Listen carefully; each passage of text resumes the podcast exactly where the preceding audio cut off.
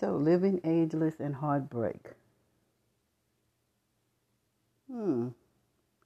Let me see if I could unpack that.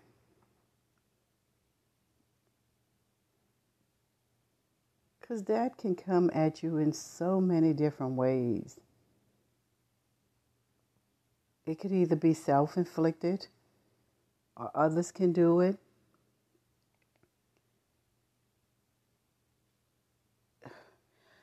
Okay, so thinking back, when my dad would come in, well, when my dad and my mom didn't get along.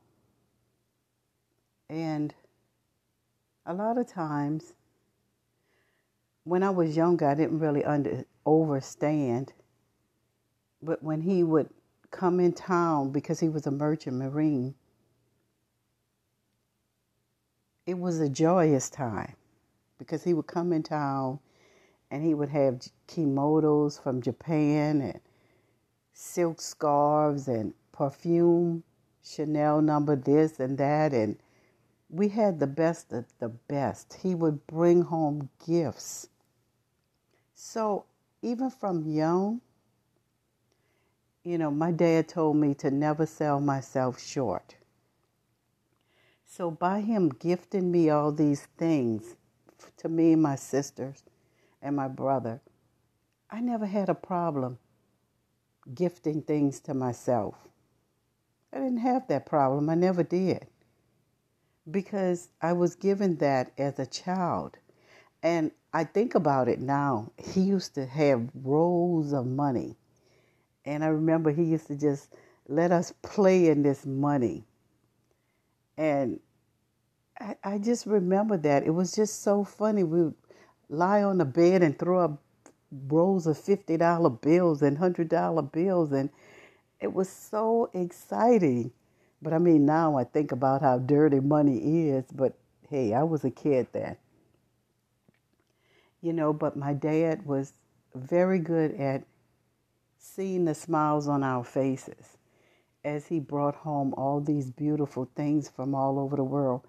And I don't I don't know what happened, but I had a lot of coins from different parts of the world that he had brought back. Um, I don't remember what I did with it, but it was something that I really cherished from my dad. And it was a heartbreak because coming with that, with him coming in and all those gifts and the money and the this, see, because my dad was so disconnected emotionally. So he under, he overstood the importance of giving money and gifts, but he was not good in the department of giving love.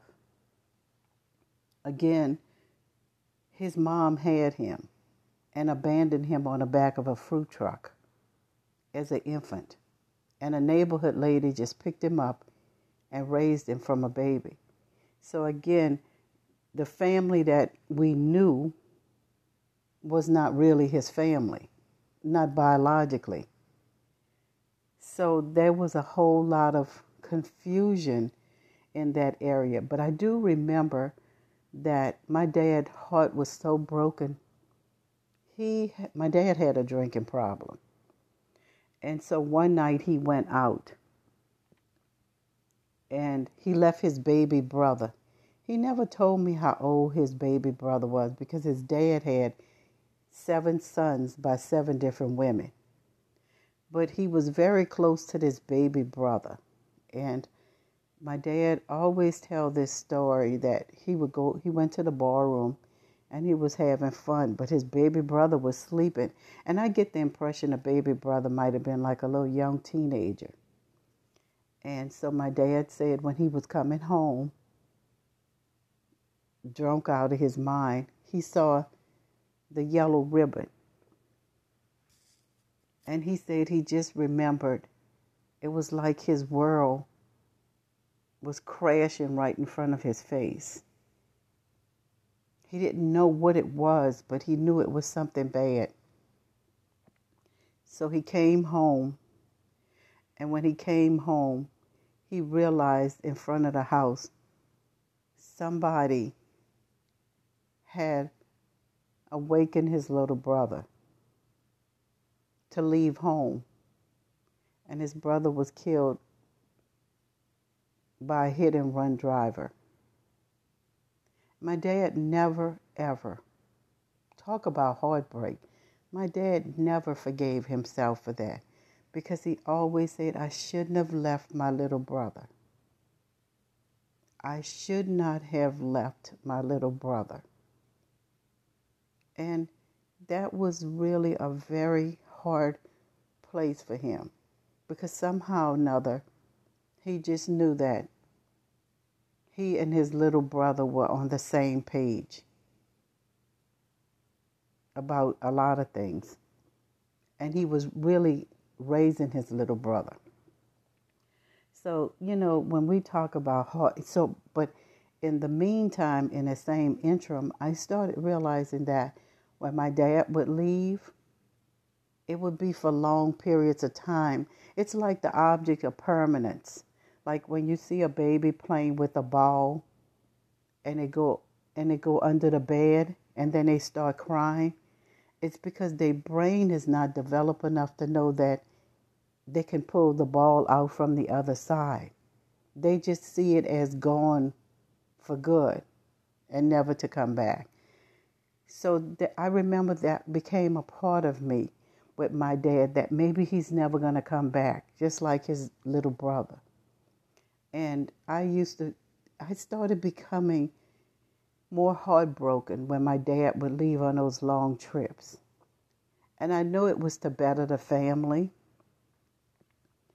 You know, even though him and my mom weren't together, because I was the baby, he gave me child support checks till I was 21. Good Lord.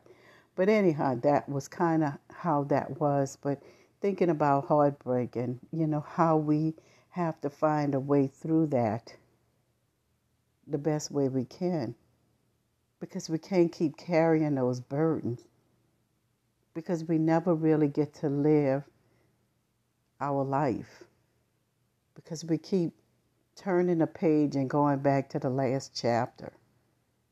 It's over. It is over. And it was nothing you could do to tell my dad that it wasn't his fault. He took that burden all the way to his grave. So, if you would like to know more about her, go to Grammarly Depot, G R A M M A R L Y D E P O T dot com. Graham this. Namaste.